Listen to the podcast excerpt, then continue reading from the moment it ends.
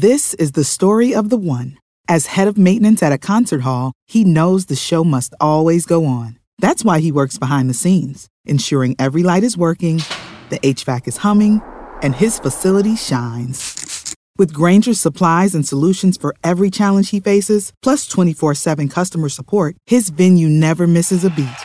Call click grainger.com or just stop by. Granger, for the ones who get it done. Passion, drive, and patience. The formula for winning championships is also what keeps your ride or die alive. eBay Motors has everything you need to maintain your vehicle and level it up to peak performance. Superchargers, roof racks, exhaust kits, LED headlights, and more. Whether you're into speed, power, or style, eBay Motors has you covered. With over 122 million parts for your number one ride or die, you'll always find exactly what you're looking for. And with eBay Guaranteed Fit, your part is guaranteed to fit your ride every time or your money back. Because with eBay Motors, you're burning rubber, not cash. With all the parts you need at the prices you want, it's easy to make your car the MVP and bring home huge wins.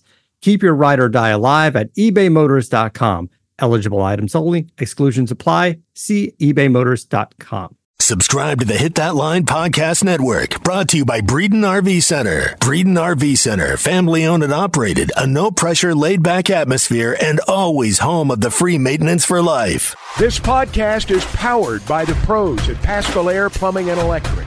Arkansas owned, Arkansas operated. GoPaschal.com. You're listening to the Bud Light Morning Rush Podcast. Bud Light, proud sponsor of Arkansas Athletics. I'm always high on the hogs, guys.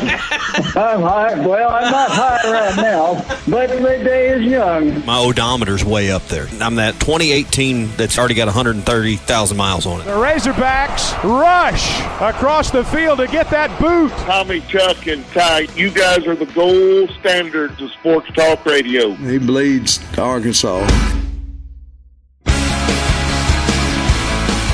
Morning, Chuck. Morning, guys. How's it going? Man, it's a it's a good old What's Your Beef Wednesday. Now, before we get in your talk with DJ a little bit, is anything ticking you off this morning? Nothing's ticking me off. That's but always- thanks for asking. That's always good But to hear. but it's early. So Plenty of yeah, we're just getting started, Ty. Check back with me in about an hour. Yeah. You got it, man. All right. Well, I thought so. You brought this up this week. Tommy has as well, and, and I know just based on watching the games, I'm excited. First time in Starkville.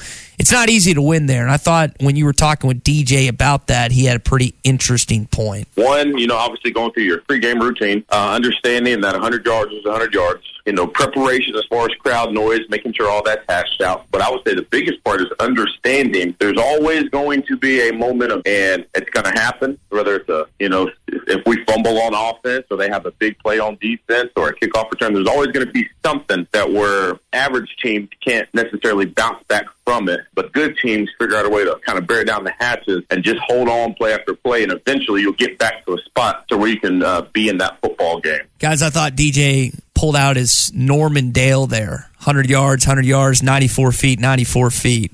He's talking about just the length of the football field.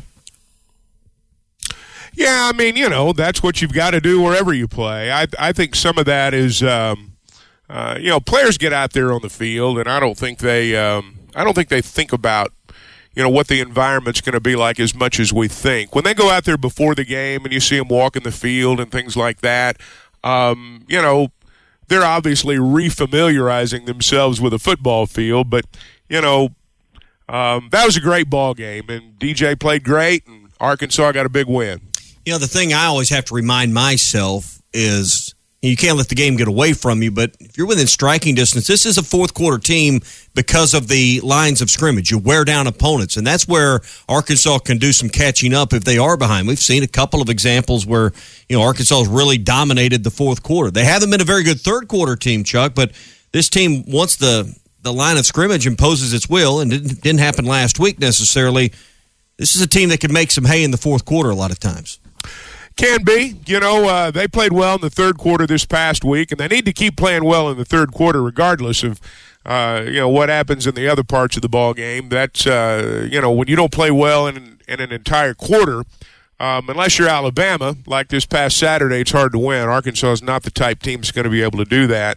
They can, um, you you know, they can run the ball, and I think that this Saturday, controlling the tempo uh, from an offensive perspective is going to be important. I think that's how you help your defense. I think all those things tie together, and so um, Arkansas's best defense Saturday may be a good offense, and sometimes it's the other way around. But um, and by that I mean I'm not saying you got to score 40 or 45 points, but you need to dictate the tempo of the game. Yeah, you know, you talk about the Arkansas's defense. Leach is such a unique matchup, and I've heard it described this way. And you tell me if this is right. He really runs a, about a handful of plays, five or six, seven plays. He keeps it all on kind of an index card, but they give you so many different looks. It's they try to be confusing, but a, a lot of times when you when a coach goes back and looks at it, it's a lot of the same actual plays, just packaged different ways. Well, one thing I think people need to understand when we talk about plays, um, the way the play, even perhaps where the ball goes, um, once the ball is snapped, may not necessarily be the play um, that the coach called. And by what I uh, what I mean by that is every time you snap the ball, every time you break the huddle, you've got two or three different reads to make. If you're a running back, if you're a wide receiver, DJ talked about this in our conversation. Frankly, I thought it was the best part of the conversation. Um, he talked about how you know receivers have pre-snap reads and other players have pre-snap reads, and so um, you know just because you see a play unfold a certain way and just because Leach may only have, you know, as some say, and I don't know if this is true or not, a handful of different plays, there may be three or four different options on a specific play. Um, so he leaves a lot to the quarterback to read. He leaves a lot to the receivers to read.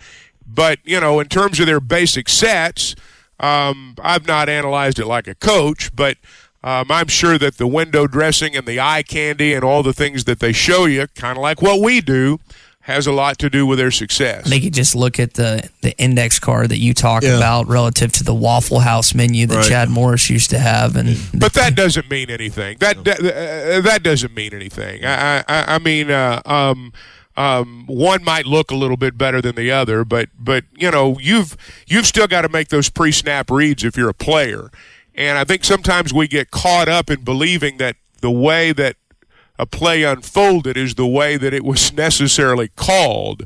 A lot of times it's the result of a read made by a quarterback or one of the other guys, too. And to your point, how many times did you know Gibbs or, or even um, you know early in the game Young find a gap? You know the, the, the offensive line for Alabama does does their blocking. They'd cut back and find a lane and redirect, and we, we saw that particularly with Gibbs you know, multiple times throughout that game on Saturday. Yeah, I mean they. Uh, hey, Alabama's good. I mean, you look at some of those plays, those stretch plays there in the fourth quarter. Don't watch the runner. Um, look at the way the line just. I mean, just enveloped Arkansas, and um, you know that's just what they do, and that's uh, that's what good offensive lines do. That's what they did in the fourth quarter, and you know, Arkansas, as you said a minute ago, they've been a pretty good fourth quarter team by and large. weren't so much Saturday, but by and large they have been. And a lot of times when you see a team break the other team's back in the fourth quarter, um, it's on plays like that where you know a guy gets into the second level and all of a sudden there's nobody there, and that's kind of what happened Saturday. I think Arkansas exerted so much energy in the third quarter. They were kind of gassed at this point in the fourth. To your point, Tommy, I think it's very key if Arkansas can get off to a fast start and and have that. And Chuck, you addressed it, getting that third quarter bounce too. So in the fourth quarter, you kind of break the will of Mississippi State, which they've been able to do to a certain extent the last two years, even though State was able to come back and almost tied at the end of last year's game. Well, you're going to have to have a unusually good defensive performance. I was looking at the uh, the note package that came out Monday, and you know, no no secret, Arkansas is struggling defensively. I mean, it, it's time for Arkansas to figure some things out. They've been short some players, but eight de- key defensive categories. Arkansas is ranked tenth or worse in the SEC. They're still number one in sacks, number three in tackles for loss. But you look at the other ones, and it it tells the story uh, pretty clearly what's going on on the defensive side of the ball for this team, Chuck. Man, I mean, Alabama will skew your stats. They weren't all that great before that, for sure. Um, and that's why I say there are some times, and I think, frankly, this week may be one of them, um, where your best defense is a good offense Mm-hmm. because they can control things if uh, if you're doing what you want to do on offense. And um, you know, it's a team game. You got to help the other side out. And you know, um, like for example, I'll go back to the Alabama ball game after the pick by McGlothern. Even though they didn't score, they got out to a position where they could punt Alabama back to their end of the field. You got to make good teams go the long way. You go back to the A and M game. The one thing that was good, it's an overlooked thing in special teams sometimes, is where does the other side start? A and M never started in plus territory. A&M never started in plus territory. It was a while Saturday before Arkansas snapped the ball in plus territory. So, you know, those things are important. And I think if you're going to be good defensively, the other things tie into it. Uh, you've got to be good on special teams. You got to win the battle of field position. Uh, you've got to control the tempo offensively. That means you've got to be able to run the football behind a big offensive line. You can't leave your defense out there on an island by themselves and say you win or lose us the ball game. I mean, it's a team game, and um, I would imagine that their game plan for Saturday will reflect that. Yeah. Mississippi State's won three of the last five, but Arkansas's won the last two against ranked Mississippi State teams, and both games have been basically touchdown games. Uh, Chuck, 30, uh, 31-28, 21-14, the last two meetings. Uh, should we expect much different this this go around? I, you, know, I, I, I expect a shootout. Frankly, I, th- I think you're going to have score points to win. I think the idea that you're going to go down there and shut them down, um, I don't know that you're going to do that. Although I will say, two years ago, the conversation about how Arkansas was going to get lit up was a lot stronger even than it is now. And they went down there and they held them to 14 points and they won the ball game. The only time I can remember being down there where you know Mississippi State was really better was was when Dak was there and they were ranked number one. Um, You still held them to 17 points that game, which is wild about that. yeah, I'm, I mean that's that's that's the only time that I look back and I thought going in, you know, hey, they're better than us, and um, you know we went through a period there where pretty much everybody was, but most of the time when we've gone down there, it's been very competitive. And that was a 17 to 10 ball game, and Arkansas had a chance. I remember BA threw a, an interception on the back left side of the end zone. That was a, a really good ball game. That was the, the worst, probably, that Mississippi State offense had looked all season long when they were, as you said, number one in the country.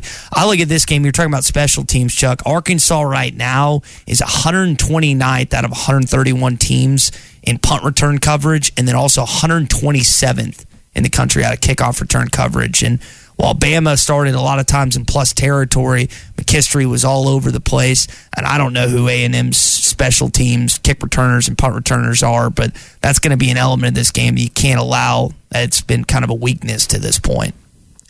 Well, I mean, the first thing, you know, again, you know, you can get you can look at all the numbers. The numbers, you know, I mean, the numbers tell you how it's gone through the first five games. May or may not go uh, that way on uh, Saturday. I mean, you're right. The numbers aren't good. I don't really know what to say to that other than they got to get better. Yeah. You got uh, you got the coaches show tonight. Coach going to talk to the media today. I don't know how much more we're going to learn about KJ, but that's clearly the conversation everyone's having around the state is will KJ play on Saturday? Yeah, and and everywhere you go, that's what people are asking, and people want an answer today, and I get that. You know, they want an answer today, and um, there's not going to be one today because this is, you know, some injuries, you know, they call them day to day, and you know, a lot of times they already know, but in a situation like this, I mean, if there was ever an injury that's day to day, I mean, when you take a blow to the head, that's uh, you know that's certainly something that qualifies. So we we may not know till Saturday. I mean, we may not. So, um, uh, but yeah, that's that's what everybody's going to be talking about. Chuck, Tommy made a point yesterday, and I think some people agree, some people disagree. Is KJ the one guy that Coach talked about that kind of need to practice Wednesday to play on Saturday? Is he the one guy that if he's good to go on Thursday or Friday, he's going to play on Saturday? You think? Well, sure, absolutely, absolutely. And look, coaches say that all the time. There are exceptions to that rule in college football every week. There'll be somebody play Saturday somewhere that didn't practice on Wednesday. And uh, I know that people have, you know, certain tenets that they follow, but not much of anything's hard and fast when you get right down to it. So, um, yeah, if he can, uh, you know, if he doesn't do anything at all this week, although, you know, from the reports that I read, he's at least been out there. Um, I mean, he didn't do anything enough. at all. Yeah. yeah. Sometimes I- just I mean, watching's uh, enough. right. Yeah. I'm, I mean, uh, um, um, uh, you know, I hear coaches all the time say, if you don't practice on Wednesday, not planning on playing you on Friday or a Saturday. But every single one of them's broken that rule at some point in their career. I, I mean, that's just how it works. Depends on what your stats say. depends, depends on, well, I mean, it, depends it, on what you mean it to the depends on the player. Let's just be honest. It depends on the player. Yeah, absolutely. All right, the new podcast is available. You can download and listen right now. Hitthatline.com or wherever you get the podcast. Good conversation between Chuck and DJ Williams, and you can get that uh, this morning in the uh, newest episode, newest edition of the Give Me the Hogs Chuck podcast. Chuck. And it's brought to you by Weichert Realtors, the Griffin Company. And you know, when I talk about them, I want you to understand I talk about it from personal experience. I'm not reading copy. There's not a single note in front of me right now. Maybe there should be, but there's not. because I'm talking about personal experience. I'm talking about what I experienced with Weichert Realtors, the Griffin Company. They were my partner in buying a home. They were my partner in selling a home. And the thing that I liked was they were they were professional about what they did. They were knowledgeable. Um, when you get into a real estate transaction, you know you can. Everybody loves to wheel and deal. But the bottom line is you need someone that's knowledgeable really about the process. And that's what I found at Weichert Realtors, the Griffin Company. I think that's going to be your experience too. Trained professionals, people that understand how to get you from contract to close. They've got an office in Fayetteville, they're in Springdale and Bentonville, they've got an office in Fort Smith. Uh, they just opened one up in Branson, Missouri. You see the yellow signs all over town. It's because they're working. It's because they're out there uh, uh, doing their job, and I think that's going to be your experience. You can log on to WeichertGriffin.com. One of the topics I wanted to get into this morning was A and M and Alabama. Jimbo Fisher, Nick Saban. That conversation has died a little bit since the summer. It's heated back up since they're playing this week. That's what Dixie wanted to talk about this morning. Go ahead, Dixie. Yeah, well, I love a good soap opera, so I'm all about that. I sit at home and watch General Hospital every day just about because I'm retired or I tape it if I'm not volunteering. So whatever, you know, I think it's been blown out of proportion by the media, but I'm glad they're feuding because it takes because they're both hypocrites. It's too bad that both these teams can't lose. I mean, they both take money under the table. Everybody knows about them money shakes in the SEC West. I mean, that's common knowledge. So they just both of them need to shut up and play football because I'm tired of it. And I about like Dixie. about the Mississippi State game, uh, they've got special teams issues because I was on the 50 yard line at the Liberty Bowl and they can't handle punts. Now that punter from Texas Tech was an amazing punter, and Texas Tech put a beat down on them. That being said, Will Rogers I think should be higher up on the Heisman list. He is a damn good quarterback, but I don't care how good you are. I'm like from Missouri. You're gonna have to show me something because they keep telling me that their special teams is straightened out and they're going to beat us by 20 and not so fast, my friend, because y'all ain't beat nobody yet just because y'all beat A and M. A and M so overrated, it's ridiculous. It came in some, some guns hot this I kind of like Dixie. I kind of like Dixie. Thanks, Dixie. Appreciate Yeah, good the call. Call call back again. You're always welcome on this program, Dixie. You know why you hadn't heard much about Saban and Jimbo? Because Alabama's going to boat race them Saturday, and everybody knows it. I mean, that's the uh, uh, that's the reason. When you're when you're not as good as people thought you were going to be, you don't say much, and Jimbo's not saying much. Um, I can tell you from being around the Alabama people this past Saturday, they. Uh, um, I won't say they were looking ahead past Arkansas because I think they're a they're a workmanlike machine and they take care of their business on Saturday, but they are really looking forward to having Texas A&M and Tuscaloosa on Saturday. Nick Saban, I think, in the grand scheme of things, is a pretty classy guy. He, generally speaking, does not run it up against his old uh, coaches or against his friends in the coaching profession. But if they can hang a hundred on A&M Saturday, they will. Now, I'm not saying they're going to be able to do that. A lot of that's contingent upon Bryce Young. But if they can, they will.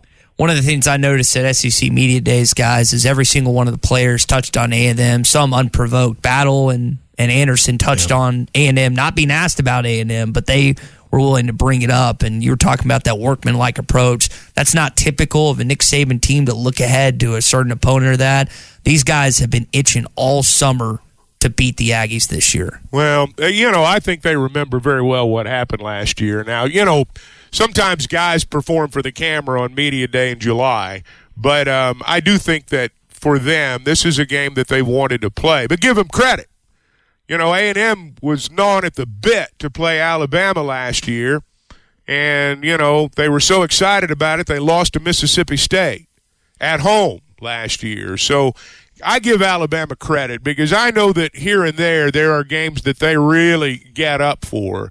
But they sure do find a way to play well, even on the Saturdays when it may not be the biggest game for them. Yeah, you know, and this was supposed to be the game of the week, the marquee highlight Oh, game. I think Tennessee LSU is the game of the week. It's not Georgia Auburn. It's not Bama A and M. I think the best game we will see will be in that same window Arkansas is playing in. Uh, that's Tennessee LSU. That'll be a competitive game. Um, you know, I, I I watched LSU and Auburn play, and, and LSU's not great. I, I mean, Auburn's bad. LSU's not great. Um, I think Tennessee, and I, and, and I admit, I, I, I had my doubts about them, and still in the back of my mind, I, I, I keep waiting for it to fall apart. But um, I think Tennessee's been, uh, you know, maybe the I hate to use the term surprise, but maybe they surprised me more than anybody else. How about that? Maybe, maybe overlooked. Yeah, maybe so. Maybe so. Well, on the subject, Heupel's done a good job. Heupel's done a good job there. Hooker's the the the straw that stirs the drink with that offense, and they've looked really good. Speaking of Tennessee, Chuck, how about the official release from the Southeastern Conference that as of Oct- or, uh, April 14th through 16th, Tony Vitello and the Volunteers are coming to Fayetteville in baseball. That was a, a mistake initially the SEC made with the schedule, but I know Arkansas fans and Tennessee fans are jacked up for the middle of April. Oh, that'll be a great series. That'll be a great series. It's not really, you know, because Tony was here. Um, you know, people are going to focus on that because you know Tony's, you know, Tony says what's on his mind. I think people are going to focus on that. But you know, you're going to have two great teams playing. Uh, I mean. Uh, uh, Vitello's done a great job at Tennessee. That was a program that was, uh, I mean, they, they, they'd fallen so far off the map. I mean, they, they were terrible and he went in there and I mean turned them around in a short amount of time. And so that'll be a great series. Not not not just because of Dave and Tony. That'll be a great series. You talk about the interactions between Jimbo Fisher and Nick Saban, their disdain. Do you think that has been cleared up between Tony and Dave, or is there? Still I don't think it was ever an issue. I think that was, you know, I always kind of pull back when people say something was overblown by the media. Sometimes that's true. Sometimes the media is just talking about what people are talking about. But um, that was overblown. Uh, that's that's uh, um, you know I I worked around those guys together for four years and. Um, there's there's there's professional respect there. I promise you that. And they they worked hand in hand when they were here. And Tony signed a lot of good players for us. And Tony's a heck of a coach. And Dave respects him, and I think Tony reveres Dave. So um, I don't think there's anything to that. I think fans will play it up, but in the dugouts, there's nothing to that. It was a very public heat of the moment exchange. Is all. Oh, uh, just two competitors. Guys, let me tell you something. If you're any good at your job and the guy next to you's good at his, you're going to argue every once in a while, and sometimes other people are going to see it. But that doesn't mean that you're enemies. Tell me if this is a good comparison. Nick Saban and Lane Kiffin and Dave and Tony. He's got the the frat boyish way of doing things versus the old old fashioned way. I I, th- I think I think Dave and Tony's relationship at Arkansas was a lot different than what Nick Saban's Nick Saban's and uh, Lane Kiffin's was. Uh, this is uh, uh, Tony's a pro and Dave's a pro, and um, those guys are too. But um, you know, I, I, I just I just think a lot of that's overblown. Yeah, I think some of it was Saban and Kiffin's real. I think, yeah, I think Saban. You know, you, you hear Kiffin talk about the ass chewings and all the things that go on. I think it's just the way Saban runs his business. I don't think, I don't think Dave, while he can be intimidating at times and he can be very direct and, and matter of fact, he doesn't. I don't think run his shop at least from the outside looking in, as it appears Saban runs his shop. Football is back, and BetOnline remains your number one source for all your football betting needs this season. You'll find the latest odds, matchup info, player news, and game trends. And as your continued source for all sports wagering info, BetOnline features live betting, free contests, live scores, and giveaways all season long. Always the fastest and easiest way to bet on all your favorite sports and events like MLB, MMA, tennis, boxing, and even golf. Head to betonline.ag to join and receive your 100% welcome bonus with your first deposit. Make sure to use the promo code BLEAV to receive your rewards. That's B L E A V. Bet online, where the game starts. First Western Bank. We are more than just a bank. We are your partner for all your financial services. First Western has real professionals with years of experience in banking, mortgage, insurance, and investments. From financial services to personal and business insurance to investment products, mortgages, and small business banking. First Western with locations throughout Northwest Arkansas and the River Valley and online at firstwestern.com. Exceptional financial services all in one place. First Western Bank. Member FDIC, equal housing lender. You're listening to the Bud Light Morning Rush Podcast. Bud Light, proud sponsor of Arkansas Athletics. Mention this in hour number one Tennessee coming to Fayetteville in baseball, April the 14th through the 16th. Tommy, you were in text last night Yeah. about ticket requests, and Yeah.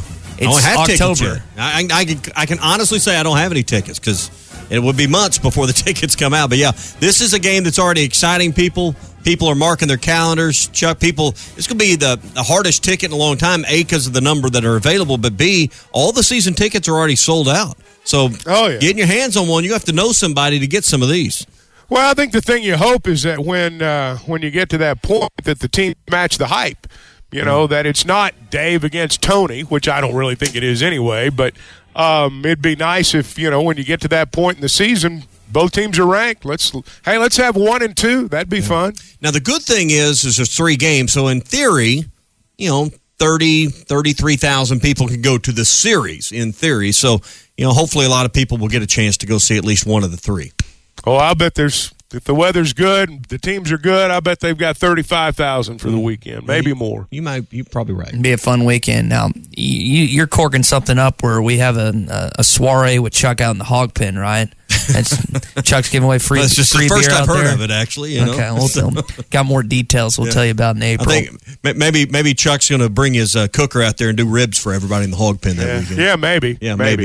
yeah, maybe. We'll write that down as a definite maybe. I love yeah, I'll give you a definite maybe on that, fellas. One of my favorite videos of Sam Pittman is when he, I think this is his first year after getting hired, and this was in March or April. He's walking around the hog pen and he's like, There's a hot dog. You think we can get a hot dog? That's just one of my favorite videos of Coach Pittman. Uh, Pro Day for Arkansas basketball is today. There's going to be a lot of scouts at Razorback games this year for a lot of different players, particularly Nick Smith. There's others that they will be keeping an eye on as well. But October the 5th, today is uh, Arkansas's Pro Day for basketball. There will be several NBA uh, franchises in attendance to watch and see some of these young freshmen and other guys on Arkansas's roster this year. Now, you know, we got a red white game a week from Sunday. Yeah. I know. That's at Barnhill, right? They're going to play. Yeah, at, they're going to play at Barnhill. Yeah, so I think that will be full, Chuck. I think there's a lot of people Oh, that want to see this team. I think it'll be, you know, all the way to the rafters again, like in the old I days. think it'll be great. I, I I think it's a really a great idea to play that in Barnhill. Um, I think that was a really really smart move. Pardon me, smart move, and I think people will enjoy it, and I think a lot of people will be there. Uh, one of my favorite memories as a kid, I never got to watch a game inside of Barnhill Arena because of my age, but it was really cool to play at the Arkansas basketball camp and play inside of Barnhill Arena because they had it at both Bud Walton and Barnhill, and that was just a cool experience as a young kid. you know, as as nostalgic as that would be, you could make the case this one year though to play it in Bud Walton because with the season tickets sold out again, this might be the the only chance for a lot of people to come and see the basketball team in person. So you could make the argument that it should be in the bigger building where there's more availability for fans that won't get to see them in the regular season perhaps. Oh, they've still got 9,200 seats there in Barnhill. I mean, there's uh, um, I think it's good that I think it's good that they do it there. I I, I don't think that um, I mean, you know, I don't recall 10, 12,000 at red white games. There were a lot of people there, but um, I think I think it's a suitable venue. I think it's great, and and I've said this before. I mean. For several, I say several years, for a few years, I had an office in Barnhill, and you know, just walking across the floor to go to somebody else's office was like a trip back in time for me. I mean, I can point to you on that floor where lots of guys made big shots to win big games and where I was sitting when it happened. And I think a lot of people, when they walk into Barnhill, particularly those who went to games there, they start pointing to the floor. Well, this is where Scott Hastings hit that shot. Um, you know, this is uh, uh, you know this is this is where I sat when they snapped Houston's 39 game winning streak. Mm-hmm. Um, I think for a lot of people, they go into that building and that's the allure. Yeah, you think about Eddie Sutton, you think about Sidney Moncrief, you think Darrell about the Walker and Abe Lemons on know. the baseline, man. Abe. Abe, Abe, Abe Lemons taking a swing at Darrell Walker. I mean, that's what uh, that's that's what I think about when I think about Barnhill. for someone that's in his mid 40s, unfortunately, the first thought's that Arkansas UNLV game that didn't turn out the way you wanted. But what a as big an event that's ever happened in our state from a sporting standpoint. You know, the only other thing that maybe would compare would be the '69 shootout. The toughest ticket in my lifetime has been I was six years old in the big shootout, so I don't remember much about that. I'm sure tickets were hard to come by. But without question, in my lifetime of, of what I remember, the UNLV game was the toughest ticket in Razorback history. Um, that was, uh, um, you know, that was, I mean, just, I just can't forget, you know, going to the top of the hill and looking down at Drake Field and seeing all the private planes. And they weren't, uh, you know, they were in to watch UNLV. I mean, Walter Payton was there. I, I, I mean, it was a, uh, it was, it was a huge day. And that was was it Super Bowl Sunday or was it all just No. on a Sunday? No, on a that was Sunday. not Super Bowl Sunday. It was an 11 a.m. game, Yeah. right in the middle of church. I mean, it was, uh, but it That was did- one of those Sundays you skip church. Yeah. So You went to early church. We actually snuck a TV into church and got Yeah, caught. you've told that's a yeah. good story that you've told before. You got the Blessings College Invitational going on. Hogs are in second place right now. That's going on the Golf Channel today. I think it's at nine thirty and eleven, if I remember that right. Two notes from practice: Hudson Clark was playing a little safety at the the chance the media got to uh, watch yesterday, and you also had Sam Mbake, who's a wide receiver, playing a little cornerback. So they're, I guess, trying some new things in the back end of the secondary at this point. Well, right now you just need some players, and you got some good athletes that maybe can. You know, these, a lot of these guys played both ways in high school, have done it before, so maybe you can just try some things out, move some guys around. So, I mean, You're going to to- play five or six guys back there. I mean, you're going to play five or six guys back there, and I, you know, it's Coach Pittman said. I mean, what they want to try to do is get the five or six best ones out there. Some of them are, you know, a corner's a corner, but if you've got a guy who can, you know, cross train a little bit, then the way it's going, you never know where somebody's going to have to play before the season's over. That's going to do it for your Hog Update. It is brought to you by Mr. Sparky. You don't have to put up with any malarkey. Call 888-8 Saw the news of Tom Brady and Giselle Butchin, or I don't know how to say her last name to be honest, that they've hired divorce attorneys according to several sources. Is that going to affect Tom Brady pretty No. mightily this season? He's married Albert the game. Pujols got a divorce right before the season started, and he's done okay. I mean, I look. People go to work. Unfortunately, people go to work every day when they're involved in divorce and things like that. And and uh, I I- I don't I don't think that'll affect him on the field. I may be wrong, but I think being 45 years old or however old he is will affect him more than that divorce. He's married to the game, Tommy. Well, I mean, a lot of people are married to their work. A lot of people are more. Their identity is more about their work than it is about the rest of their life, and you know. Well, he's married to a superstar too. Yeah. He's married to a superstar.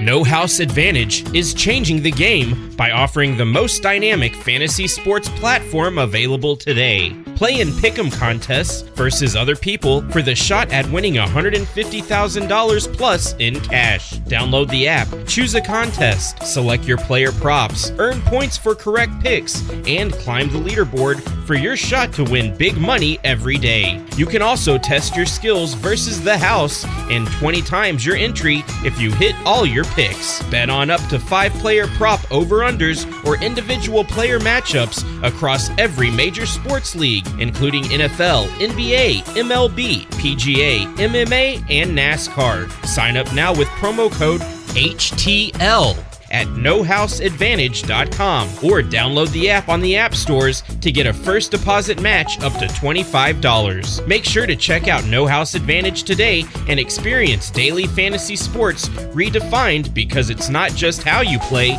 but also where you play. You won't want to miss out on this. NoHouseAdvantage.com. Promo code HTL. You're listening to the Bud Light Next Morning Rush Podcast. Bud Light Next is for the next era of beer drinkers with zero carbs and only 80 calories.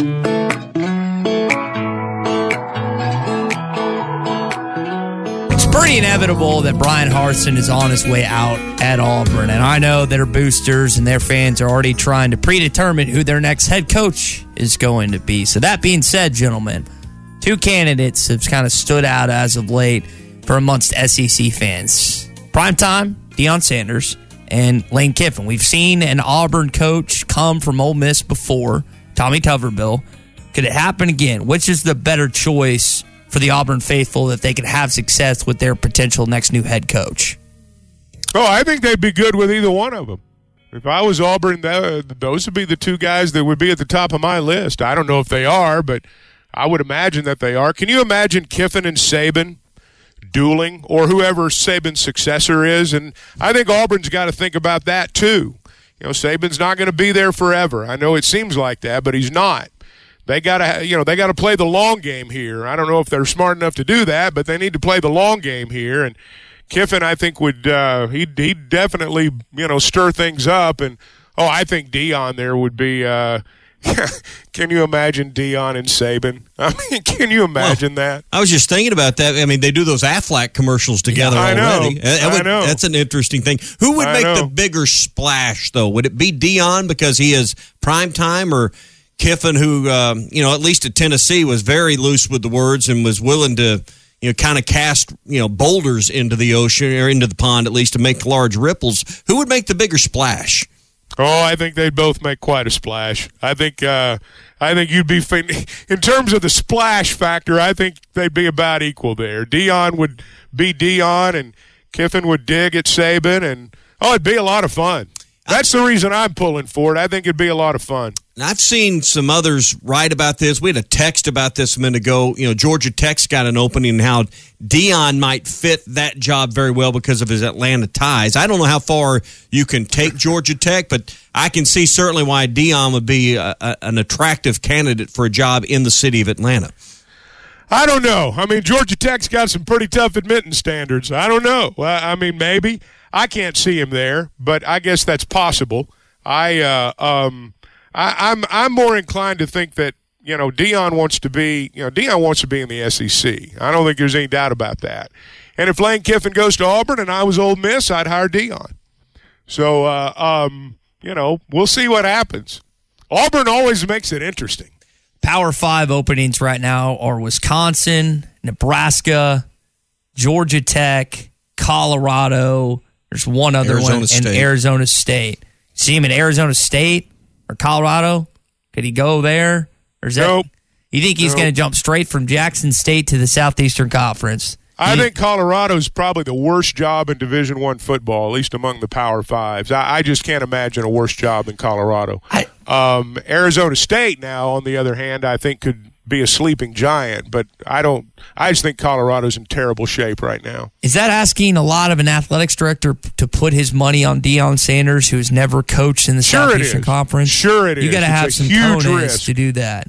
It's a huge risk. There's no doubt about it. But I will say this: I mean, Deion has done a better job than I think a lot of people anticipated at rallying that community, rallying uh, the city of Jackson. Um, he has done a remarkable job beyond just the splash and dash that I think we all expected from him. And I think Deion cares about kids. Um, you know, I think the primetime persona was just that. It was a primetime persona that made him a wealthy man. Um, but I think he's the real deal in terms of being a coach. Now, I don't know if Georgia Tech's the right fit for him, but I think at a place where football is really, really important, I think Deion would flourish. Is Auburn that much better of a job than Ole Miss? Yes. Closer to the Atlanta Yes. recruiting grounds, absolutely. When's the last time Ole Miss won a national championship? When's the last time Auburn won a national championship? Auburn twenty. Of course, it's a better job. Of course, it's a better job. Yeah, I, I open. I, I think Chuck's exactly right, but I, I just look at where you're located in proximity to the most prime southeastern recruiting grounds. Auburn's much closer to Atlanta, so yeah, I'd, I'd I'd absolutely say that. All right, that's your Red River Dodge Morning Rush Daily Question. Red River Dodge in Heber Springs, Arkansas's number one Ram dealer. Log on at redriverdodge.com. This hour of Chuck Barrett on the Morning Rush is presented by V's Barbershop with two locations in Rogers and Bentonville. Visit V's Barbershop online at vbarbershop.com or in person and see why V's is a cut above the rest. Now, a lot of people make big deals out of social media. Neither you have an Instagram, but one of the things that kind of our age group notice is as of Saturday night, backup quarterback Malik Hornsby took all of his Arkansas stuff off his Instagram. As of Sunday, mid morning, afternoon, he put a picture of himself in a hog uniform on. So I think that begs the question what happened in that little time gap 12, 24 hours of when he decided to rip off all the posts to put it back on? Some of you don't care about that. That's fine. That's all well and good. But guys, what do you think happened? Tommy, I'll, I'll kick it to you first. What do you think happened with Malik Hornsby and potentially a conversation with Sam Pittman? Well, I think I think cooler heads prevailed. Number one, I think we all have done, said, lashed out, posted, whatever to express our aggravation and our anger in a moment of disappointment. I think clearly Malik was disappointed his number wasn't called when there was an opportunity on Saturday for him to go in and play. But what we do know, and I don't know what the odds are, I don't know if it's 90% chance that KJ is going to play or if it's a 10% chance he's going to play. It's probably somewhere in the middle. I have no idea. But what is certain is there is uncertainty about the quarterback spot on Saturday and who's going to captain this team offensively. Chuck, there's an opportunity for Malik to play, I would think, and I don't know about you, but it seems to me like it's going to take two quarterbacks if KJ isn't one of them to go down there and complete the job at, at Starkville. I think so. I mean, look, I don't know if KJ is going to play or not, but if he can't, if he can't play, I would expect both Cade Fortin and Malik Hornsby to play some quarterback. Um, you know, from the outside looking in, it's hard to imagine that, you know, you would go down there on the road and, and, and, and beat Mississippi State with, with Cade Fortin playing the whole game. I don't know that it's logical to think they'd go down there and beat Mississippi State on the road without Malik Horns or with Malik Hornsby playing the whole game. But I don't know that you can look at this game and say if KJ can't play that there's just going to be one quarterback. Um, you know, my, my my thought has been, and I don't know about the social media stuff, but my thought has been that you know when you've got a starting quarterback who took a blow to a head or, or took a blow to his head, um, people heal differently. As Coach Pittman said, some guys are back in three or four days. They've had guys last nearly a month being out with them. So if I'm a backup and you know a guy gets hurt and I think I might want to play or I might get to play that might affect the way I view the world. I'm not saying that's what happened, but but you know, it makes sense. The conspiracy theorist in me, the guy that's always skeptical inside me, always believes there was probably a, a sit down conversation and the coaches in their minds straightened out Malik on, on his playing time. That that would be, you know, what I would think. That, that may not be what happened at all. It may have just been Malik calmed down about the situation. But it kind of makes me wonder if there wasn't a sit down somewhere early Sunday morning with the head coach or at least the offensive coordinator and say, listen, you know, what are you doing here? It looks divisive. What, you know, that you're separating yourself from the team. You're going to have a chance to play this week. And, and he kind of perked up a little bit. I may be wrong I, about that, or I may be dead on. I don't. Yeah, know. I don't. I don't. I don't. You know, obviously, we don't know the nature of what you know what conversation they had, but I suspect that you know Malik understands that. Hey, I might get to play quarterback this week. Yeah. I'm not. You know, I mean, who knows? But um, I do think if and look again, anything we say regarding KJ's availability, I want to emphasize is 100% speculation. Um, but if he can't play, I suspect we'll see both those guys. Arnett, I would think if Malik enters the ball game, is 90% sure that he's going to run the football. If you're Malik Hornsby and Kendall Briles, how do you convince that Mississippi State defense that he is a passing threat? Just well, making you pass plays. the ball. But you pass has the ball. he proven in the in the short time that we've seen Malik Hornsby? I don't think any of us think that he is a polished passer, fair foul. That we've watched him, and it's been very little, but his strength has been running the football. So what again, are you driving at here? I mean, what are you I- driving what at? I'm driving at is I think everyone watching on the field knows when Malik is entering the game what's about to happen. There's going to be some sort of running play. So my well, my, based on what we've seen so far, based on what we've seen so far, but Ty, we've not seen him in there for an extended period. Correct. We've not seen him in there for anything beyond just a play or two. If he's in there playing quarterback for an extended period, it's not going to be a running play every time. And we also haven't seen him after a week of preparation as the starter. Well, exactly. practice. I mean, there's a difference in anyone's game when you're getting all those first team reps for a week, getting getting and, ready to and, go. And look, again, we don't know that that's what's happening. No. We don't know that he's getting the first team reps. I'm just saying that if KJ doesn't play, I would expect both of them to be out there. Are we Coach- going to if coach would invite us to watch the whole practice, then we would know. That's right. Are we going to see? just call you up. Yeah. KJ, uh, go back to 2020 when you're on the road at Missouri. Feleipe Franks is going through first team reps, first team drills, at least insinuating that he's about to play according as normal.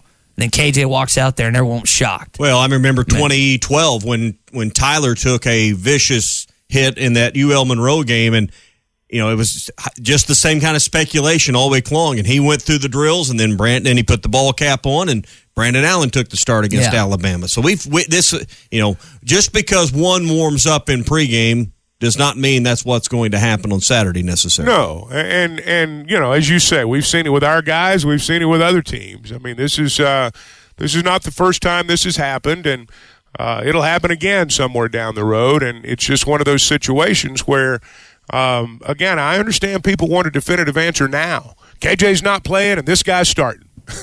this this is how it's going to be. Yeah. And um, but you just don't know that on Tuesday or Wednesday. But I think the interesting thing is is kind of where you began the conversation, or at least the I think the fan the thing that fans are talking about, particularly younger fans, because they're more in tune with social media. Is what happened when he took everything down and you know seemingly you know you know for for lack of a better term was throwing in the towel, disassociating himself, and then all of a sudden he's back in the fold. What you know what occurred over that twelve hour or eighteen hour well, period I mean, or whatever? you two know? plus two equals four. Yeah, I think so. I, I, I mean, you know, I mean, it's pretty obvious. You know, I think that's the, the the saucy part of it. At least I don't know if we got anything definitive, but it's it's fun to talk about. They had, for example, LSU wide receiver Kayshon Boutte did that after LSU lost to Florida State in that initial game. Didn't have a catch. He's supposed to be their All SEC All American guy, and what he was quoted to say is, "I just wanted to stay off social media." And people were insinuating, "Well, this guy's about to leave LSU. He's about to hit the portal." So you just don't know until that said Well, person now, comes look, out these- and says something.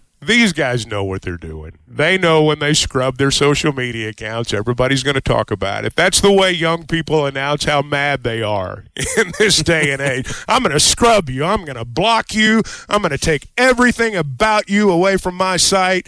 I mean, that's that's that that's how young people deal with things now. And so I wouldn't put any stock in any of that, frankly.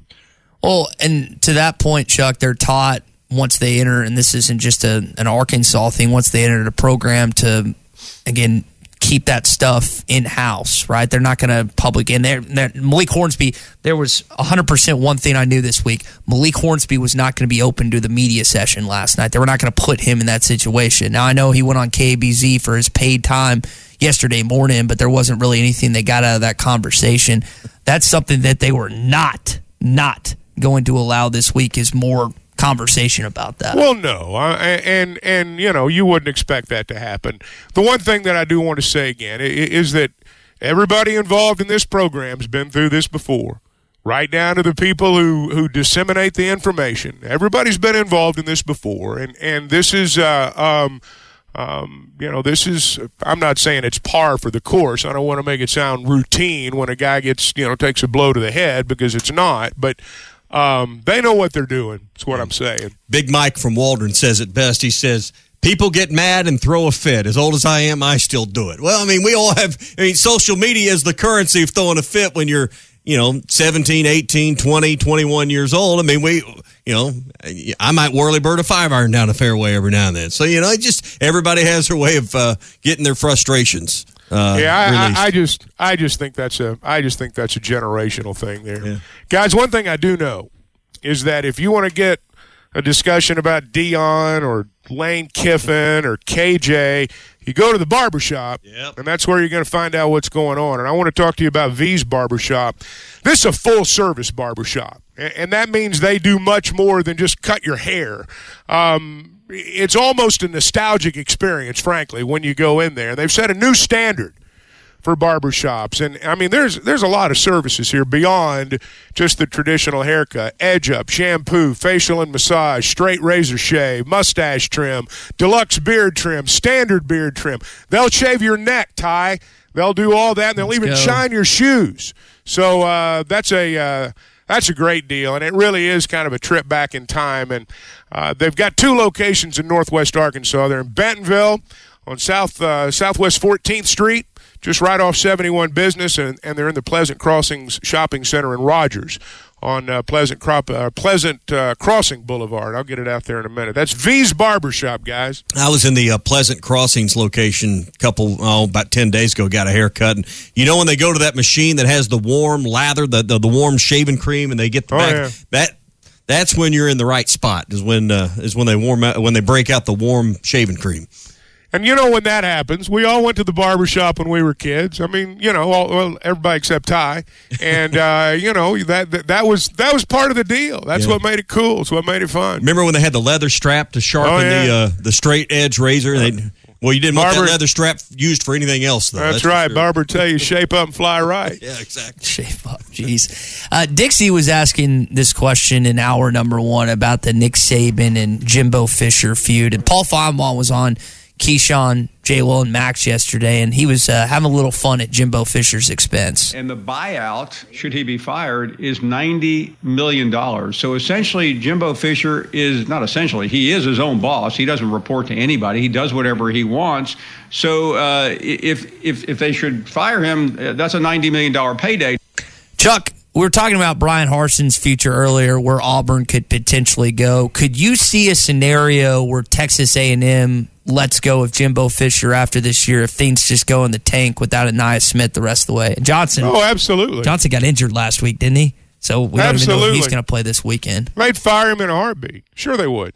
I Oh, mean, they'll uh, uh, they'll come up with the money. Ninety million dollars. They'll come up with the money. I mean, look, if they got the money to spend on him, they'll they'll they've they've they've got the money to fire him too. This idea that money out there now is uh, you know that that's going to keep someone from getting fired, the buyout. That's that ain't going to happen. Yeah, I mean, if Jimbo Fish, they'd fire him in a heartbeat at the end of this year. But I do think. Frankly, I do think some of this is kind of silly when you hear all this talk about Jimbo and laughing at Jimbo, making fun of Jimbo. Jimbo's going to get 90 million bucks if they fire him. Y'all can fire me right now and give me half of that, or give me, you know, give me a tenth of that. And and um, you know, Jimbo's laughing all the way to the bank. Which door you want me to go out? You know, yeah. well, Ed Orgeron, touchdown That's club. exactly that was he- one of the best uh, answers to a question I think I've ever heard you of. want me to leave? now Which I doubt if he actually said that in the moment, but it makes for a good line in a speech. Yeah, absolutely. So, uh, uh, it, it- and that's just the dream world. You know, any of us get fired, we're out the door, and uh, you, you'll be lucky to get the rest of the week. You know, in a lot of cases. Well, So, Chuck- I mean, Well- just a world we can't fathom. That's what Chuck. That's what you envisioned when you first stepped into sports radio. Is these fat buyouts, right? That you were expecting to sign on the dotted line, and they I've just been bought out before, Ty. Don't kid yourself. I've been paid to leave. Oh man! All right, let's go back to the phones. Welcome in Brad, who's here in Fayetteville. Brad, you've got a thought on Malik Hornsby this morning. My thing is, what is this infatuation with Malik Hornsby? I mean, he played against University of Pine Bluff and did nothing. I mean, what what was he? What has he shown anybody? See, I think that's a good question, and I'm not. Um, I'm I'm certainly not minimizing Malik at all, but I mean, um, the fascination with Malik is because there's always the fascination with a backup. The guy that's not playing is always the answer, particularly if he's fast. And um, I think that people remember what he did in the bowl game, and um, but I also think that you know Arkansas was a whole lot better than Penn State that day, and um, um, I think that's part of it. First off, Malik's a good kid. He's a good kid. He's a good player, great athlete. I mean, and and he's got the wow factor, and people notice that. But um, you know, again, uh, I'll say what I've always said: that there's not a single coach out there that's trying to lose, and he's going to put the guy out there that he thinks gives him the best chance to win. I think the fascination to me, guys, comes from recruiting, and fans see that four star, flying up the 24-7 boards recruiting rankings they talk about the speed that's I, I swear i hear the coaches talk about he's the fastest player on the team at least He's not the week. fastest player on the team. but i feel like i hear that a lot or at least he's one of the fastest players on the team so when you hear that coupled with those recruiting rankings and that not necessarily living up to fans expectations that's where i think the rubber meets the road at some point Well, you know, Ty, our roster's full of four stars that I won't say full, but our roster's got four stars that didn't pan out. Other rosters have four stars that didn't pan out. Happens on every team every year. this is a quarterback, Yeah, so that's people the pay more attention to it. Mm-hmm. See, I think a lot of this was fueled by the preseason conversations of him at wide receiver, and you know, it was the optimistic, hopeful conversations that it would work out coming from coaches and you know a lot of other places, and it just hasn't panned out. I think that's Well- what fuels some of this. I think that um, you know that we're all guilty of this. We think passing games involve hey, go down ten yards and cut out, and I'll look for you. Yeah. I mean, it's not like working in the. You know, it's not. It's not like playing in the yard. I mean, um, these guys have two, three. They've got a, a receiver when they break the huddle. They got one read. When they get to the line of scrimmage, they got another one, and then they got another one after the ball snapped. So the idea that you know just because you're fast, you're going to be a receiver. I mean, if that was the case, every fast guy'd play receiver. Um, you know, it's it's uh, um, there's a lot more to it than just running, you know, running downfield and KJ throwing you the football. And my guess would be that he has not mastered all of that.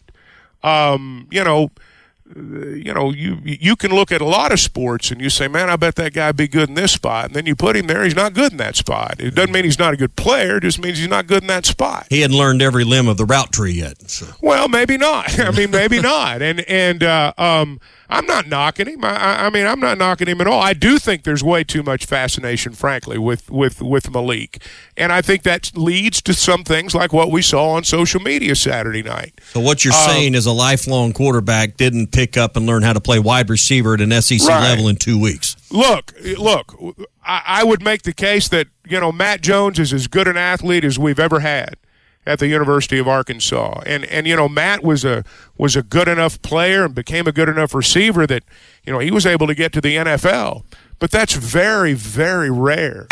At Joshua's Fine Jewelry, we specialize in getting you exactly what you want. Custom jewelry, professional repairs. We can even fix eyeglasses and other small trinkets. Now we offer services with a new laser engraving slash cutting machine. We can mark any shape or design you need. Company logos, fingerprints, religious symbols, even actual pictures can be engraved or just cut out into shape and preserved in metal forever. We can also engrave on other materials, glass, wood, plastic. Just ask. You can get what you want without settling for less. We can take any design or picture and turn it into a forever keepsake. Come see Nathan and let him tell you all the details. You can get exactly what you want at Joshua's Fine Jewelry in beautiful downtown Russellville. Core jewelry. Chuck Barrett here. I know a thing or two about making great calls in Arkansas. And when it comes to your home service needs, make the call to Paschal Air Plumbing and Electric. The friendly pros at Paschal have been serving Arkansas for more than 50 years. And as the weather changes, make sure your system is ready with a Paschal protection plan.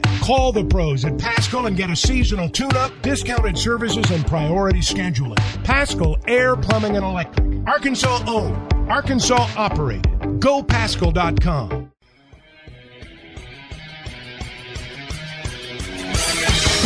Have you tried Benville Brewing's new Space Goose Hazy India Pale Ale? It's handcrafted in Arkansas. You'll taste the great tropical citrus, including the passion fruit, the guava, and pineapple. It's creamy, zingy, and zows the taste buds. It's weird, wonderful, and wacky all at the same time. Try the new Space Goose Hazy India Pale Ale from Benville Brewing. Chuck, I had forgotten the leading up to that game. I think was, the guy's name was was it Nick Bell? It was Nick Bell. Yeah, That's right. He passed away from with a bout with cancer in 2010 in November, which Arkansas played Mississippi State, and they brought his mom out to the field prior to the game. That was a very emotional night for the Bulldogs before they played Arkansas. Oh, it was. I mean, it was. I can remember being in the radio booth and looking over at Quinn when that happened, and we just kind of said, "Man, this, this is going to be a tough one tonight."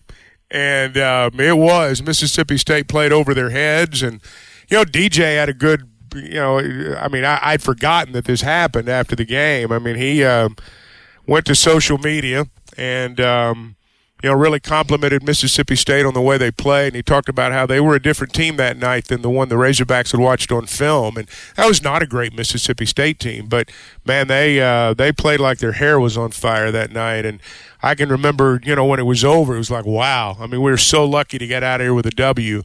Mallett was, uh, you know, Mallett threw for over 300 yards on 17 completions. Only had 17 completions, but there were a lot of big plays and. Jarius Wright and Joe Adams and DJ Williams. That was a star-studded group back then, and you know those were in-state kids. Yeah, you bring up DJ. He had one of the a great touchdowns. Jerry said the big long one, but Knile Davis actually got things started, and that's really what Arkansas was able to do that night was control the ground game with the run. Now Davis, Yeah, they- Dennis Johnson, did a lot Wingo, Broderick Green. I think sometimes people forget that talent's backfield. And we always knew if we could get those guys going, we can control the whole game. What we do offensively, the tempo, defense needs a rest. Okay, let's stay on the field. We need to go deep. Okay, they have to respect the run. Now we can go deep. I mean, but we understood it started with the run. They kind of did the opposite. That team used the pass to set up the run. Tommy, this team uses the run to set up the pass. Well, that night they used up the they used the run to set up the pass. Early in the ball game, they ran the ball like crazy, and then ended up throwing off play action as the uh, as the game went on. Sometimes, you know, and again, it it it, it just depends on the opponent. But um, you know, DJ talked about something there that we've talked about in relation to this team and this game about how you get that running game going, you control the tempo of the game. He said, we help the defense. I mean, I think those were his exact words a minute ago. And that's what I was talking about earlier. All this stuff goes hand in hand. I mean, sometimes your, you know, your best defense is a good offense. Sometimes it's the other way around. And, um, you know, that team had the ability to, uh, um, you know, a lot of times they did throw first and then they would run to win. But that night in Starkville, they ran the ball and that set up the pass. And Arkansas is going to need to control the clock and control tempo in this ball game, which they like to get to the line fast and not let the opponent substitute. Will Rogers has thrown 19 touchdowns already this year. Chuck, I mean, you know the numbers, but you know, State's offense it, when it comes to passing is second in this conference with nearly 350 yards a game, 346. Arkansas's pass defense, we don't need to belabor the point, but it's not good at 12th in the league and nearly 300 yards a game. This doesn't seem like a good matchup, at least on paper. Well, here's the thing, though, guys. I mean, we talk about offenses being becoming one dimensional. You know, generally when we talk about that, what we're saying is, man, our team can't throw. I mean, that's basically what we're saying when we talk about, uh, hey, we become a, you know, we become one dimensional. You can be one dimensional the other way too. And uh, you know, I look at the South Carolina ball game in Fayetteville. They threw for over 300 yards, and oh, they threw for over three.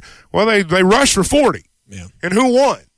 And uh, I, I mean, you know, so my my point is is that you know you can get lost in some of these numbers sometimes, and and you know Mississippi State probably will have a good number of passing yards Saturday, uh, but if they can't run the ball in the red zone, they're not going to score as much. Yeah, and they've been they've been running it for about 93 yards a game. But when you look at the percentage of the snaps, and this is high for Mike Leach's teams, it's about a third of the time, about 32 percent of the time they run the football, which is uh, is more than normal for a Mike Leach offense. Well, you've, I mean, I don't care how much you like to throw it in this league. If you can't run it, if you become, as we were talking about, a one dimensional pass team, a one dimensional team on the other side of the coin, you're going to be, you're going to lose just as many ball games. I promise you.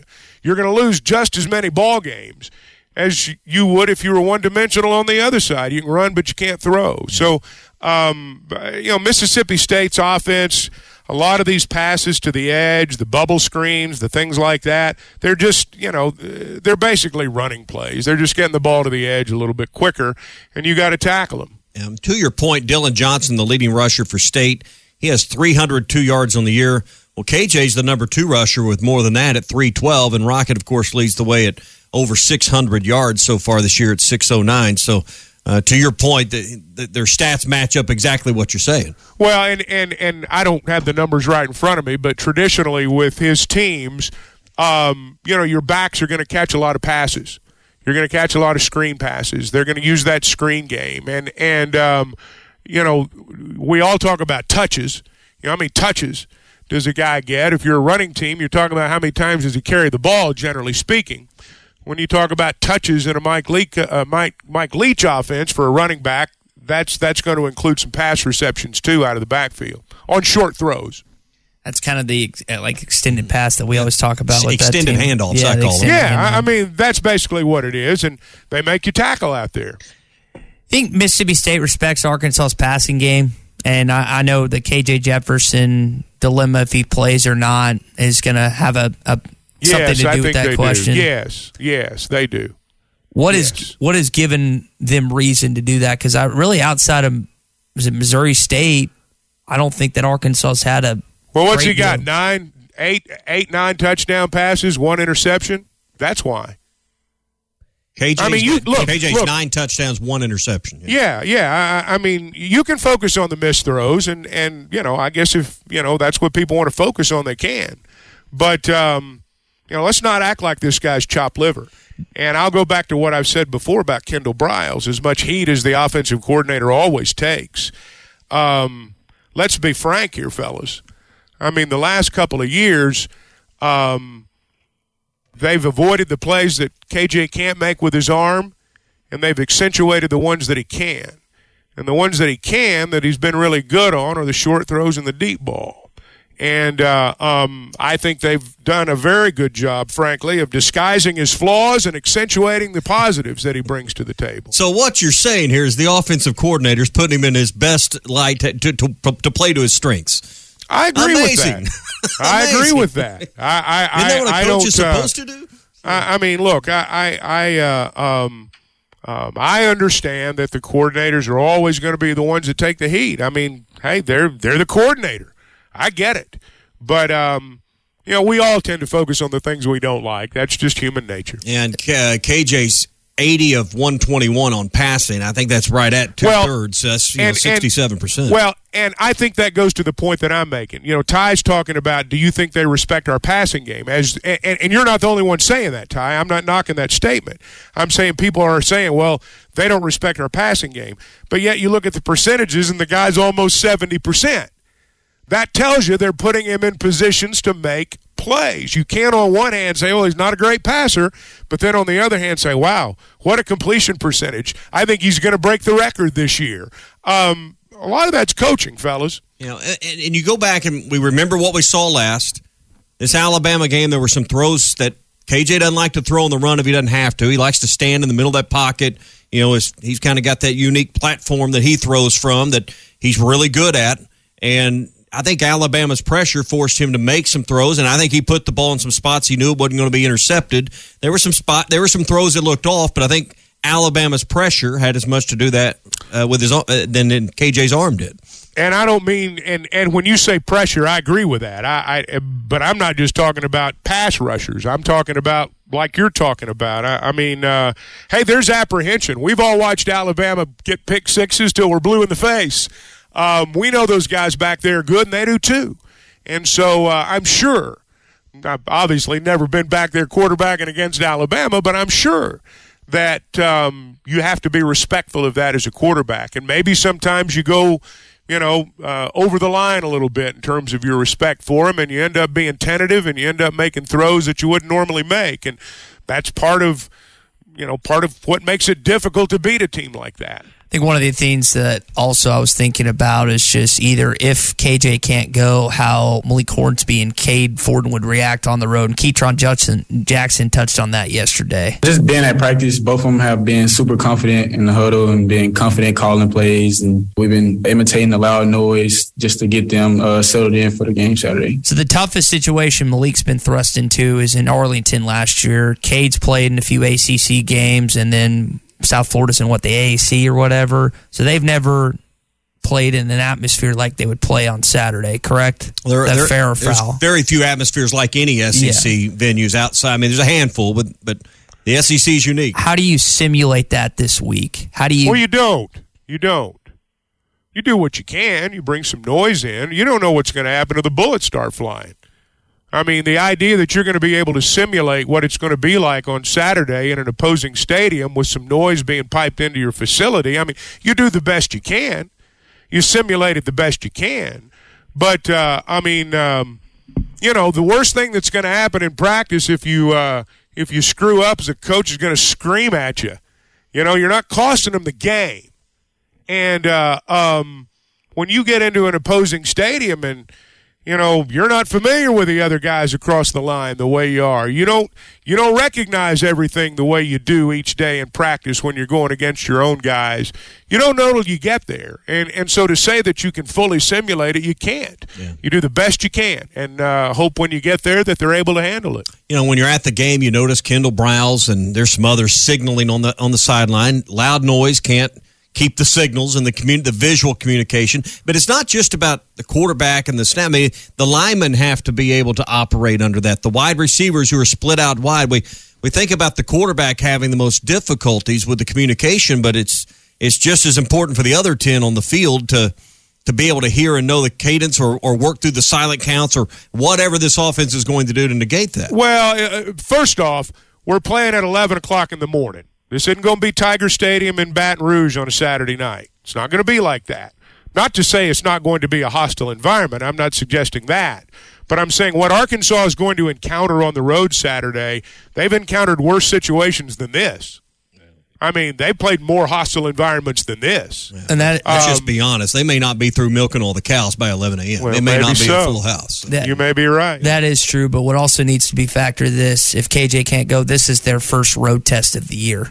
This well, is- I understand uh, all that. because Arlington. I understand all that, but Arlington. but but but but it's not like these guys hadn't played road games before. But it's not like these guys have never played in hostile environments before. I th- I think you can make too much of that. I, I, the team has, but if it's Ford or Malik, this would be their first SEC road test that they've ever actually played in when something's on the line. That's well, what, they're playing at eleven o'clock in the morning in Starkville. If you were going to pick a place to make your first road start, I think that's where I'd pick. Unless you could go to Vanderbilt, Vanderbilt. and play at eleven in the morning. Then you may I- have I more mean, your I- own I- there. Look, look. I, I think those are good talking points. Don't get me wrong. Don't misunderstand me. I think those are good talking points. But I think these guys, when the game begins, there's a focus level, guys, that that that goes off the charts. It goes off the charts, and um, a lot of the things that we notice in the press box or fans notice in the stands, they don't notice any of that. And uh, it's not going to affect them the way we might think. Let me just state the obvious. The fastest way to quieten them is you go score and don't let them score early in the That's game. exactly I mean, right. That's that's pretty obvious. But you want to quieten the cowbells? Go score and don't let them score, and they'll they'll put them things away. you think about what happened in 2016 when you went down there. I think that final score is 58 to 42. I think it was Nick Fitzgerald taking on Austin Allen, and they just couldn't get loud because every time Arkansas or Rawleigh Williams and company just marched down and score, he never really gave the, that crowd a chance to get hyped up. Hey, you was talking earlier about Tom Brady and Gisele. Uh, that they they've they've lawyered up. I, I think maybe hire Kevin? Well, I think maybe I saw Gisele in uh, in Northwest Arkansas at the uh, Kevin Hickey Law Partners. I think maybe that's where she's turned to to uh, to get deep into Tom's pockets here because this this could be a this could be a wild one publicly. But but seriously, if you're if you're going through that, it, it's nothing to, to to really joke about when it's you involved because it rips your family apart. There's a lot of drama. There's a lot of tension. There's a lot of aggravation. You need an aggressive attorney that understands the process, that's dealt with the angry spouses, supermodel or not, uh, that will bring false accusations, that will just make your life a miserable hell for several months. You want someone that knows, that cares, that understands. And that's Kevin Hickey and Brad Hall at the Kevin Hickey Law Partners. They have an office in Fort Smith. They also have one in Northwest Arkansas. 479 434 2414 in the River Valley. 802 6560 is the number in Northwest Arkansas. They're also coming to Little Rock soon as well. Find them online at kevinhickeylaw.com. So help a young man here for a sec. Loretta Lynn is no longer with us, died at the age of 90. Between You Ain't Woman Enough and As I Hang Up the Phone, what is the what is the better song? of two? Louisiana Woman, Mississippi Man's the best Loretta Lynn song with Conway Twitty. That's the best one ever. Coal miner's daughter is the one she's most known for. known Yeah. for? I mean, Yeah, that's, that's that- the that- one that's she's the, known for. That's the that's the one that goes in the obit first line about all of her songs is. They made a movie daughter. about that. Yeah, I mean, I mean they made a it a good movie, about that song. Didn't see it. Her and Conway Twitty's duets though were. Uh, Oh yeah, Louisiana woman, Mississippi man. I mean, that's that. Uh, that's a classic right there. Yeah, I mean, she. Um, that's a Saturday night get down song, Ty. You'll you'll probably hear it in Starkville. get down song. You'll probably hear it in uh, Starkville Friday and Saturday night. We've uh, we've set our our itinerary already for this weekend. I'm I'm really excited. You got me a little fired up for for Starkville because I know I've had some people that have doubted the the entertainment value of that city, but you based on what you've said, it's kind of a little bit underrated as an SEC town. Well, if you get thrown in jail, don't call me. Okay. I just uh, I just put it that way. But uh, hey, you can. Uh, you're a young guy, Ty. You can have a good time wherever you are. You make your own party. That's exactly right. That's how we have to look at life at, at this age. But so, what do I need to know about Mrs. What else do I need to know about Mrs. Loretta Lynn? Because when you told me at dinner last night, I had you look. I Well, I looked mean, at you she with a was. blank stare. Well, I mean, you when I said Loretta Lynn had passed away at ninety, it- you know, you had no clue who I was talking about, which sadly deeply disappointed me that you wouldn't know who No, I Loretta don't really Lynn care, even Be a student of pop culture, Ty. Come on. I would say Loretta Lynn is the one that opened the door for people like Dolly Parton, for people like Tanya Tucker, for people that you know, for the for the women of country music. She was she was the first star. Is that is that not right, Chuck? I don't know if she was the first one. I wasn't around for all that, but I know that she's always been the biggest female country star in my lifetime. And uh, I'm not a particular, you know, I'm not a country music aficionado. I, I couldn't talk history the way I'm sure a lot of people can, but I've always kind of viewed her as, you know, the first lady of country music. And, You'd put her and in that's this- just kind of what I've always thought of her as. You'd put her on the same shelf with like a Johnny Cash. Someone. Oh, absolutely. Oh, she's the female equivalent of Johnny Yeah, Cash, that- no question. Does that that bring it home that, for you? That Does probably land the plane. That lands the plane better. I She, think that's um, a, that that makes me understand it a little more. She that's that's who she would be, and opened a lot of uh, a lot of doors for everyone else that followed through that. But when you Hey, see she- George Strait posting about her passing, you know it's a big deal. Well, she was a star at a time when radio was at its zenith, um, particularly in the South, where country music is at its most popular. Um, she was a voice for her generation. Uh, particularly for a lot of young Southern girls, just to be real honest about it. And she sang about what they were dealing with. And, um, you know, she was, uh, you can laugh, but she did. Well, and, she uh, came, well, she came through that just like my grandparents, born in the Depression, raised in the Depression, Absolutely. hard to make a living, and they sang about those things. And they absolutely did. And that's why when she dies at 90, uh, her contemporaries cry. I you was- know, because that's how much it meant to him during that time. so she inspired Taylor Swift. Is that what happened? I think Taylor Swift is. I, think you're missing the point, Ty. Yeah. I think you're missing the point. I think you skipped a generation there. So, Yeah. hey, we are talking about ribs and, and who cooks the best ribs and all that stuff. We're going to find out in a couple of weeks at the uh, second annual barbecue rib competition at Wheels RV. That, that's coming up here in a couple of weeks. It'll be the, the same day as the BYU game. Now, don't worry about missing the game because at Wheels RV, they're going to have the game on a 4K billboard trailer display out there. You won't miss a, a second of the action. Face painting, bounce houses, axe throwing. It's free to get in. There's free food. Uh, it's going to be twice as big as last year. This podcast has been presented by Bet Online. This podcast is an exclusive property of Pearson Broadcasting. It may not be copied, reproduced, modified, published, uploaded, reposted, transmitted, or distributed in any way without Pearson Broadcasting's prior written consent. Subscribe to the Hit That Line Podcast Network, the best podcast in the natty state. Just search Hit That Line wherever you listen to podcasts. Brought to you by Breeden RV Center.